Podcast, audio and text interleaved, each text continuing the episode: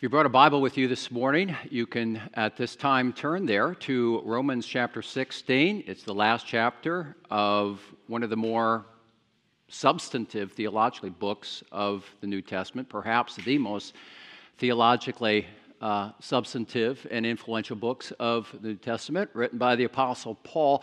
Um, when you take a look at your Bible, or if you take a look at the screen here, um, you see only part of the reading that we're going to have here this morning. And uh, it's kind of an interesting passage. Um, frankly, it's um, in some ways it's not the easiest passage to preach because um, it's just a, it's a bunch of names, and most of the names are simply unknown to us.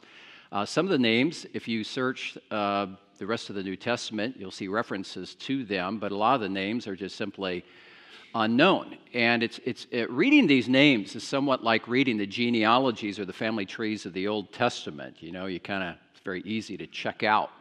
But we have to remember they're in the Bible for a reason. And so bear that in mind as we read uh, these names together and we are reminded of the role that each and every one of us play in Christ's church and his kingdom, whether well well known or whether we are obscure. So, Romans chapter 16, let's draw attention to these words now. The Apostle Paul writes at the conclusion of this very important letter, he says, I commend to you our sister Phoebe, a servant of the church at Cenchreae, that you may welcome her in the Lord in a way worthy of the saints, and help her in whatever she may need from you, for she has been a patron of many, and of myself as well. Greet Prisca and Aquila, my fellow workers in Christ Jesus, who risked their necks for my life, to whom not only I give thanks, but all the churches of the Gentiles give thanks as well. Greet also the church in their house. Greet my beloved Epaenetus, who was the first convert to Christ in Asia. Greet Mary, who has worked hard for you. Greet also Andronicus and Junia, my kinsmen and my fellow prisoners. They are well known to the apostles, and they were in Christ before me. Greet Ampliatus, my beloved in the Lord. Greet Urbanus, our fellow worker in Christ, and my beloved Stachys. Greet Apelles, who is approved in Christ. Greet those who belong to the family of Aristobulus. Greet my kinsman, Herodian. Greet those in the Lord who belong to the family of Narcissus. Greet those workers in the Lord, Tryphena and Tryphosa. Greet the beloved Persis, who has worked hard in the Lord. Greet Rufus, chosen in the Lord, also his mother, who has been a mother to me as well. Greet Asyncritus, Phlegon, Hermes, Patrobas, Hermas, and the brothers who are with them. Greet Philologus, Julia, Nereus, and his sister, and Olympas, and all the saints who are with them. Greet one another with a holy kiss. All the churches of Christ greet you. I want to end our, our reading at that point.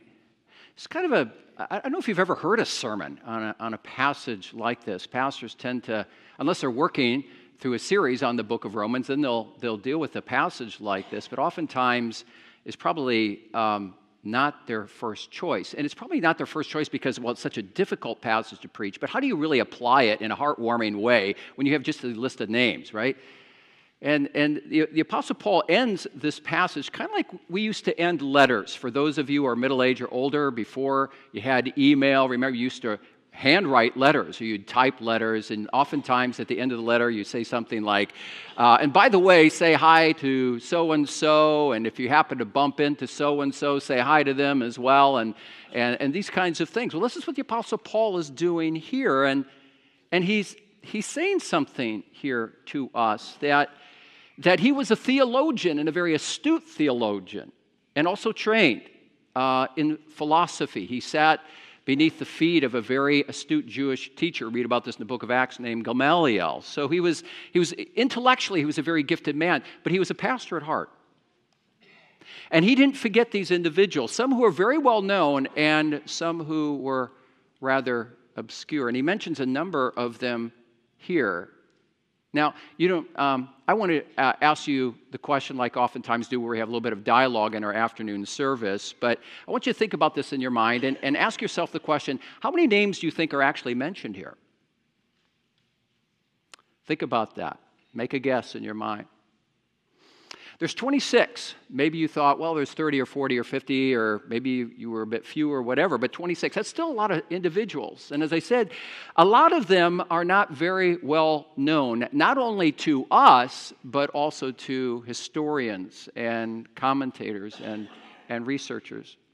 I remember um, when, um, and I've told you this before, that for a time, Joy and I uh, did a little bit of church planting in a place called Springfield, Missouri, which is about the same population actually as Abbotsford, but given that it was part of the Ozarks region of the U.S., it was very different culture, as you can imagine.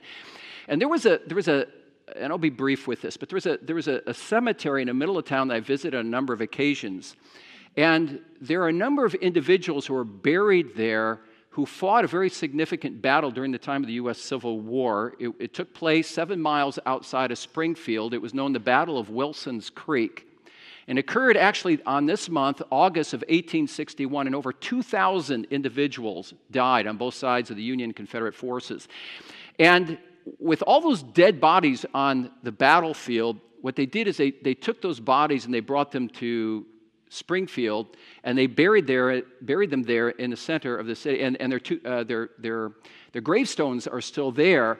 And if you, if you walk through that cemetery, it's very interesting, like a history lesson. As you walk, you see some names of individuals, and they, say the cavalry unit, the infantry unit of which they were part. But there's also um, many, many gravestones, and they're, they're white, just plain white gravestones, and all it says is unknown. Unknown. And in a sense, that's what you have here. You, you, you don't necessarily have gravestones, but you have names, but that's about all you know. They're relatively unknown. But, and, well, let me just add this it'd be very easy, since we don't really know them, to say, well, then what, what's the, really the point of digging into this? Just read the names and maybe deal with the more substantive part of the book of Romans, right? But if we believe, as the Bible says, that all of Scripture is inspired by God, is God breathed, and is profitable for reproof, correction, and instruction in righteousness, that the man of God may be equipped unto every good work, well, then we have to believe that given verbal inspiration, which is a doctrine that teaches us that the very words, not just the content, but the words of the Bible are inspired, well, we have words here in the mention of names. And so this is also part of inspired scripture, right?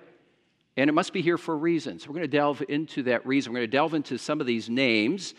And also, what we're going to do is um, we are uh, going to deal, first of all, however, with what I call groupings. I want to spend just a little bit of time on this, but I think it's rather interesting.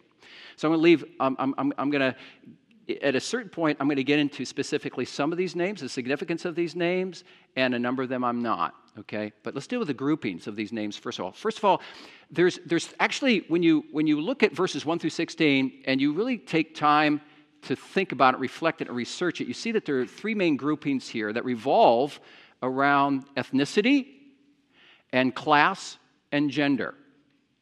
So, when you take a look at the ethnicities here, you have two basic ethnicities, although you find more as you read on in the New Testament and the church is spreading throughout the Mediterranean region. You have Jews, primarily Jews, but you also have Greeks, and you can tell by the names. For instance, you have Phoebe, or you have uh, Aquila and Priscilla, who are of Jewish background. But you find another uh, other names here: Apelles, or Urbanus, or Herodian, or uh, Persis, Greek name. So you have, you have this is, this is, my point is this is not a monocultural, monolinguistic, that is, one culture, one language, one ethnicity type of people. You have, you have diversity here. You have Jew, and you also have a number of different kinds of Gentiles, or non Jews, or Greeks. Then, secondly, what you have here is you have different classes if you've been to research a little bit. So you got individuals who seem to be a little bit lower class, maybe not very well known and somewhat poor, but you also have individuals who have reached higher class. And for instance, and I'll mention this a little bit later, you have individuals who are part of Herod's family or the household of Caesar. That's quite significant, and I'll, I'll address that very quickly a little bit later on. And then you also have genders. And of course, you know, as Christians, there are two genders, not more. So you got male and you have female. And it's rather interesting that of the 26 names that are mentioned here, about a third are actually women. I think they're very interesting. So, what's the point of bringing that all out? The point is, is that the, the Christian faith or the Christian religion really, if you, if you examine it from this Bible's perspective, and you see this even today, it transcends culture, language, gender, backgrounds of people. In other words, the Church of Jesus Christ already now, and it becomes even more so as time goes on, is, is not only just a very diverse group, but in, in many ways, it's a very inclusive group. And I use that word inclusive very deliberately because we're living in a culture now where oftentimes, as Christians, we're told that we're not very inclusive, but we're very exclusive. People think that this is just a good old boys, a good old girls club. It's only for the holy people. And also, they just they, they view the church as just kind of tight and wound up and very anti cultural and these kinds of things. When in reality, of all the religions of the world, really, Christianity is, is highly, highly inclusive. What I mean by that is that the invitation of Jesus goes out to all, whether no matter what background, no matter what gender, no matter what class, rich or poor, no matter no matter what ethnicity, it doesn't matter if you're black or you're white or you're Asian or what have you, the call of Jesus goes out. And what's the call? Whatever your background, no matter what sins you may be involved in, no matter if you are so called walking with God or you have turned your back on God, Jesus says this Come unto me, he says, all you who are weary and heavy laden with your sins, and I will give you what you're looking for. I will give you rest. Repent, believe, come to the end of yourself, and draw near to me. Why do I bring that out? Well, not only because it's a reflection here of our passage, but to always to remind us that no matter who we are when we come into this place of worship, and no matter what we have brought to play in this worship service, as far as our beliefs and our lives are concerned, God does not push us away. But in Jesus, He says, in fact, Jesus Himself says, Come, come. So, really, let, let our prayer be for us as a local church, and let our prayer be for the churches of our classes, and let our prayer be for the churches of our federation, that we increasingly over time, as we bring the gospel to bear upon the city or the places in which we're living, may it be that the, the diversity of our churches expand and begin to reflect more and more what we find here in this passage, what we find throughout the New Testament, and even may it reflect what we are going to find in heaven, where Revelation 7 says that there are people of every tribe, nation, and tongue who are gathered around the throne of the Lamb, praising the Lamb for all eternity. May our churches more and more reflect that kind of health and that kind of beauty. But moving on. Um, I want to get away from the, from the groupings for just a moment and get, get into some names here that you may find interesting. For instance, um, go to the first verse there, if you would, uh, 16, verse 1. If you have a Bible, I want you to take a look at this, where we read this. And it mentions actually, the first person who's mentioned here is not even a male, it's a female. I commend to you our sister Phoebe, a servant of the church at Cenchreae, that you may welcome her in the Lord in a way worthy of the saints and help her in whatever she may need from you, for she has been a patron of many and myself as well. I want to deal with that. I, am going to suggest to you this morning that, that when Paul was thinking of names, he just didn't willy nilly write, well, okay, say hi to so and so and say hi to so and so. But I think he was very deliberate. And I think he was very deliberate in mentioning this woman, Phoebe, who he calls uh, a servant of the church. Now, if you look at the footnote of your Bible, maybe some of your Bibles have this, it actually has the word deaconess in there. Uh, a deaconess can mean many things, and what the translators here decided to render that is not a woman who necessarily holds office, but maybe one who was a helper of those who held office, the deacons, or maybe she was someone who, as they render here, the word deacon refer to an office, but it can also refer just to someone who's a servant in the church. That's how the ESV renders it here. And she truly was a servant. You know, um, uh, many commentators believe that it was actually Phoebe who was given a letter that was written by the Apostle Paul in the city of Corinth, and she was designated as the courier of this letter to this church in Rome. Now, if you think about it, when, when, you, when you look at the New Testament, as you learn the Bible and you come across the book of Romans, you see it's kind of a dense book, and it's a very informative book and a life changing book once you begin to understand it. And it's one of the more I don't know how to put this, but more important, more influential books of the New Testament in terms of its teaching and its doctrines. And, and you think about that, this very important, if not most important book of the New Testament, Paul puts in the hands of a woman as a courier and says, I want you to take this to the church. And Phoebe does that. But she's more than, than just uh, a courier. She's also said, notice what the Apostle Paul says, she's been a patron of many and myself as well. So this is an indication that Phoebe may also have been a woman not only of influence, but of wealth. And was what Paul says she's a patron of me. In other words, she probably gave money to the Apostle Paul for the sake of, of his ministry. And Paul says, not only me, but others as well. She may have also been the kind of woman who helped serve the poor and those who were in need and those who were being persecuted. The, the, the point is, is that she was very, very influential in the church of Rome. And it's interesting to note how many influential women there actually were in the church of Rome. For instance, there's uh, Priscilla, verse 3. There's Mary, verse 6. There's Junia, verse 7.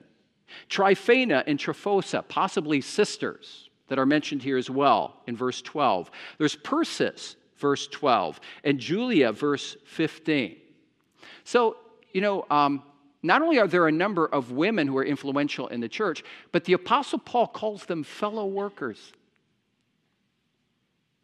So, the idea that we get in the church is that women were not uh, viewed as second class citizens.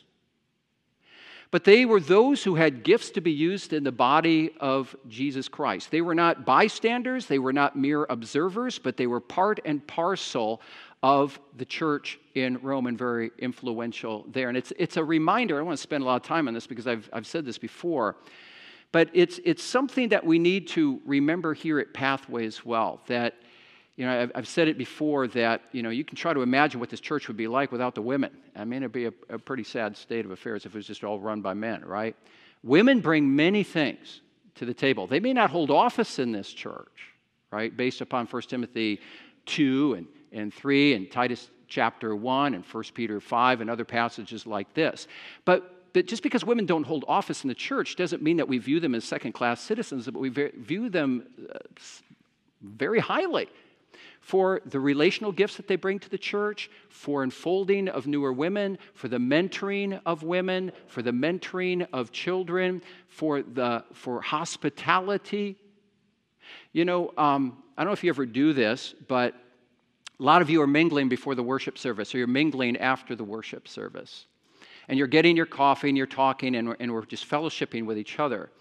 And sometimes you should, you should do this. You should just kind of stand back a little bit and observe what's going on and, and watch how people mingle with each other, but especially watch how women are very relationally, oftentimes, unless they're caring for little ones or going to the nursery, right? A lot of you women are out there and you're, you're mingling with others. And that's a, it's a beautiful thing to see. It's very, very important for the health of the body of Jesus Christ. So, um, yeah, pathway be very impoverished uh, without you women here. And I want to say that publicly. But let, us let's, let's move on. I want to bring out just two other individual here that um, are very important, and they're Prisca and Aquila. Aquila is the male, and Prisca, also known as Priscilla, is the female. Um, I don't know if you know anything about them, but they're also mentioned in the book of Acts and elsewhere in the Bible. In fact, I think they're mentioned, if I counted, either four or five different times. So, um, uh, Prisca and Aquila were a husband and wife team. And uh, the Bible tells us, or gives us the indication, doesn't state it right out, but it gives us the indication that they were well versed in this book. Not just the, not just the husband, also the wife. And there's a point in the book of Acts where there was a man named Apollos who was known as mighty in the scriptures. And he was, he was in the process of teaching someone. And Prisca and Aquila came alongside of them, uh, uh, uh, of him, and realized that even though he knew this book well, he was teaching in a way, and the Bible doesn't get into the specifics of this, but he was teaching in a way that was, was, was not quite correct. He was not rightly, as the Bible says, dividing the word of truth. So they came alongside of him gently and explained the way of the Lord more clearly and more accurately, the Bible says. So, so they both knew this book. Um, beyond that, the Bible says that um, they were also bold. Notice that the Apostle Paul, I don't know if you notice this, but in this passage, when he refers to them, he says, They literally risked their necks for me. Doesn't go into detail, but um, I think he's literally meaning this I mean, they exposed themselves to great danger in maybe in order to protect Paul or, or whatever. We don't know the circumstances, but that tells us that they were bold. So they, they knew the scripture, they were bold, and the Apostle Paul also says in this passage that they provided a home in which people could worship. Now, you know, sometimes you hear about the house church movement, but I want to suggest to you that in the early church, people did at times worship in homes. You say, well, why did they do that? It's very likely because of persecution. You know, uh, things were very, very basic back then. But anyway, it was, it was Prisca and Aquila who were also very influential. So, so when, you, when you look at the names that are mentioned here, you have what I would call some heavy hitters. You have Phoebe, you have Prisca and Aquila, and um, I'm going to I'm gonna mention one other name. I don't know if he was a real mover and shaker, but it may be of interest to you. Um, let's see if I can find him here. Uh, verse 13. Verse 13. Just one example as we get into a little bit of bi- biographical uh, into uh, backgrounds of individuals. Greet Rufus, chosen the Lord, also his mother, who has been a mother to me as well. Do you know who Rufus's father was? It was a man named Simon of Cyrene. Does that ring a bell? Simon of Cyrene was the individual who carried the cross of Christ for a time as Christ was on the way to Golgotha to be crucified. Simon of Cyrene. Simon had two sons, Rufus and Alexander.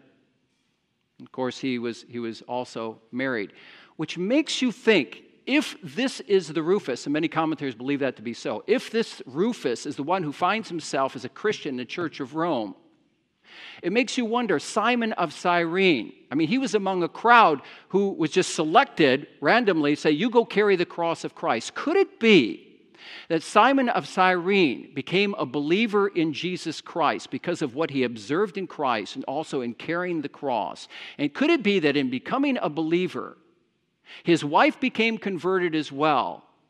And they trained Rufus and Alexander to own the Lord Jesus as their own. And that Rufus then finds his name here among this list. Could very well be. You see what's kind of interesting? That for, for a passage you first read and you kind of go, oh, okay, oh, we got these names, and you read through them quickly and you move on. Once you begin to dig into them, you go, oh, this is interesting. We see how the Lord is building his church. And so our passage mentions some heavyweights, but also mentions some relatively unknown individuals who contributed to the church. Here's a sampling. If you take a look at verse 5, Epaenetus is mentioned there. Epaenetus is known as the first convert on the continent of Asia. Think about that. He's the, he's the first one who came to Christ in an entire continent of people. And he's known as the first fruits of Asia, literally. The first fruits of Asia. And when you, when you read that term first fruits, a, a, Jew, somebody who comes from Jewish background, would not have missed the significance of that. You know, the first fruits refers to? It's the first fruits were that it was, it was really the first pickings of either the barley or the wheat harvest, and it was that first pickings was given to the priest and they were wrapped together. And then what the priest would do at one point, he would wave it before the people of God. And as if to say, People, and oh Lord, we recognize that this first picking of the wheat or the barley harvest comes from your hand, and we look forward to the full harvest to come. So that when Epaenetus is called the first fruits of Asia, It's really like saying he's, he's the first one of a promise of God as the gospel goes out to add more and more to the church of Jesus Christ. How'd you like to be known as the first convert in, in Canada or in North America? And you wonder, as you play around with these names, you wonder if there are those who, I'm, I'm sure they probably couldn't uh, connect it all the way to Epaenetus, but there's got to be individuals in the world, whether they believe in Jesus or not, who can go back, back, back to their great, great, great, great, great, great, great grandfather who was Epaenetus, the first convert. Shows that the Lord is doing his work through his Spirit and through his word. But there's more here. There's Andronicus and Junius, or Junia in verse 7. Paul says they were converted to the Christian faith before he was. And um, he notes that uh, they spent time in prison, actually, because of their faith. So it was not easy for the Christians at this time. There's Aristobulus in verse 10, who commentators believe may have been the grandson of Herod the Great, the very one who pursued the Jesus in order to kill him. If there is a family who should have turned their back completely on Jesus, it was Herod the Great's family, and yet we read about Herodian. The Bible and historical records do show us that some of Caesar's household became Christians. So the, the, the point is this what we see is that as the Christian faith goes out into the world, it enters into all stratas of society to the lower stratas of society, to the middle, to what we call the middle class, and also to the rich and the well known and royal, uh, those who are part of the royal family. And finally, another important individual, verse 23, there's a man, Erastus, who was known as Corinth's treasurer. So he was high up in government. He too was converted to the Christian faith. And the other names here are those who live in relative obscurity what we might, uh, what we might call little people. I'd like to think people like you and me, you know. Right? Who's going to, who's, listen, who's, who's going to remember you 20, 30 years from now? Not many. Your family. Maybe if you're married and you have grandkids, kids, they'll remember dad or they'll remember grandpa and grandma, but, you know, most of us are just going to, we're going to be like dust in the wind, right? There are, there are individuals in the world, and, and the, these are individuals who are representative of the names that we find here, who are wealthy and who are well known. We're the kind of church that has a history of looking into history. History is important to us. We find important names in the Bible that we remember. Remember the disciples of Jesus, or we'll remember someone like the Apostle Paul, the Apostle John, and so forth. You go forward in history and you find great names like Augustine, Athanasius. You read during the Reformation period, many of us are familiar with these names, although we may not maybe know much about them, but John Calvin, or Martin Luther, or Ulrich Zwingli, or you know, the authors of our catechism, Ursinus and Olevianus. And as you go forward in history, other movers and shakers, you have someone like a uh, Jonathan Edwards or George Whitefield known as great preachers and theologians. And, and even today, um, if you were uh, worshiping with us uh, in our other facility last week, when, when uh, Pastor Tim Veenstra was leading worship, he mentioned three names there. Do you remember the names he mentioned? Charles Spurgeon. Um, he mentioned, uh, boy, now I'm having a problem. Tim, Tim Keller. Tim Keller. Oh, and R.C. Sproul. R. Sproul. We even have, we have some of their books back on our book table, right? And what's interesting is a little bit of an application on the basis of this passage. We see that, that God's grace spills out to different people in different ways. There are individuals many years later, because maybe articles or books that they have written or the kind of preaching that they did, um, we say, oh, yeah, I, I remember so and so. Very, the Lord used them in a very influential way. But you know, most people are like you and me. And, and uh, you know, even, even, uh, even as, as pastors, you know, don't, don't kid yourself It's, it's always a temptation as a, as a pastor to, you know what? You want that big crowd. You want to be influential. You want a name for yourself. Yeah, it's true. You know, you want to be known. You want to be noticed. And the fact of the matter is, as, as pastors or as elders or deacons, you hold office, and the fact of the matter is, is that, and we, you need to come to grips with this, that really we, we have to adopt the language of the, um, of the Apostle Paul. You know how he describes those in ministry? Ambassadors of Christ? He calls them this. He calls them earthen vessels, nothing, weak, fools for Christ jars of clay, not of steel. He views them as punished, sorrowful, impostors, having nothing. And I'm not making this one up. He calls them the scum of the world, the refuse of all things. That's not celebrity status, my friends. Whether it be pastors, whether it be elders, whether it be deacons, whether you're serving in a church of some capacity, fundamentally, I mean, in Christ we're everything, but in just in terms of who we are as human beings, we're just, we're nothing. We're, we're little humble instruments in the hands of the Redeemer who make little dents of influence here and there in the church and in the kingdom. But I, wa- I want you to remember this. In the eyes of God, there are no little people. You, see, you might say, you know, like a lot of these obscure figures that we find here in, in, in Romans chapter 16, you might say, you know what, I'm, I'm a nobody and my name's going to go down in obscurity. So what? It's the Lord who notices. The Lord notes your form of service. And if it's done out of a heart for God, it's precious to Him. And He remembers it. He remembers it. I want to give one quote from a man named D.A. Carson. If you put that on the. Um, can you go back? Is that it? Uh, there you go. No, go back. There you go. I'm going to read it. Take a look at the words up there. God's calculations of what is important in Christian ministry is rarely ours. When the saints go marching in, the widow who gave her mite will, know, will doubtless stand closer to the head of the queue than many a multimillionaire Christian philanthropist. And dare I say it, pastors of some tiny churches. And by the way, D.A. Carson, a very reputable theologian, his dad in Quebec pastored a very, very small and what many people would say, not particularly influential church. So he's thinking about his dad here. Dare I say that pastors of some tiny churches, I am certain, may be preferred above the names that are better known in human courts.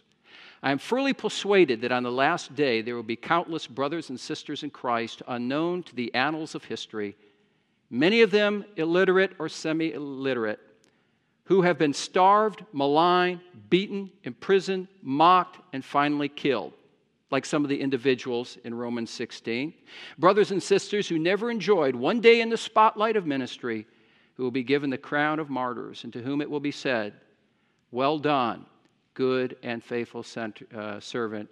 Enter now into the joy of your master. The Lord notice and you know what? The Lord gives grace to, indiv- uh, to different individuals for different things.